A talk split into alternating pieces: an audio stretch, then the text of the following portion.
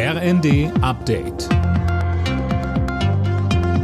Stündlich neu. Auf den Punkt informiert. Ich bin Dirk Jostes. Guten Morgen. Nachdem Klimaaktivisten den Berliner Flughafen lahmgelegt haben, hagelt es Kritik. Das sei eine erneute Eskalation und absolut inakzeptabel, twitterte beispielsweise Bundesinnenministerin Nancy Faeser. Mehr von Max Linden. Diese Aktionen würden die Akzeptanz für den Kampf gegen den Klimawandel nur zerstören, so Faeser weiter. Die Rufe nach harten Strafen werden teilweise lauter. Anders als bei vielen bisherigen Protesten, bei denen es meistens um Sachbeschädigungen geht, könnte es die diesmal auch geben.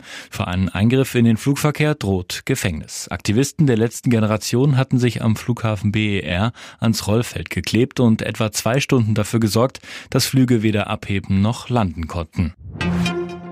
Das Bürgergeld soll heute die letzte Hürde nehmen. Nach dem Kompromiss im Vermittlungsausschuss sollten Bundestag und Bundesrat zustimmen, könnte die Hartz-IV-Reform pünktlich zum 1. Januar kommen. Heute am Black Friday hofft der Handel auch auf Rückenwind für die Innenstädte. Die hatten in den vergangenen Jahren immer weniger Zulauf. Dazu kommt jetzt die insgesamt etwas eingetrübte Kauflaune. Trotzdem ist Stefan Tromm vom Handelsverband Deutschland optimistisch, dass die Schnäppchentage den Handel insgesamt voranbringen. Gerade weil wir das gesamte Jahr eine Konsumzurückhaltung feststellen mussten und die Leute ja doch sehr preissensibel geworden sind, dass sie an den Tagen am Black Friday und Cyber Monday, wo es eben besonders gute Angebote gibt, geben wird, dass sie dann sicherlich, ja, sagen wir mal salopp, zuschlagen werden. Die Gewalt gegen Protestierende im Iran soll unabhängig untersucht werden. Das hat der UN-Menschenrechtsrat beschlossen und eine entsprechende Resolution verabschiedet.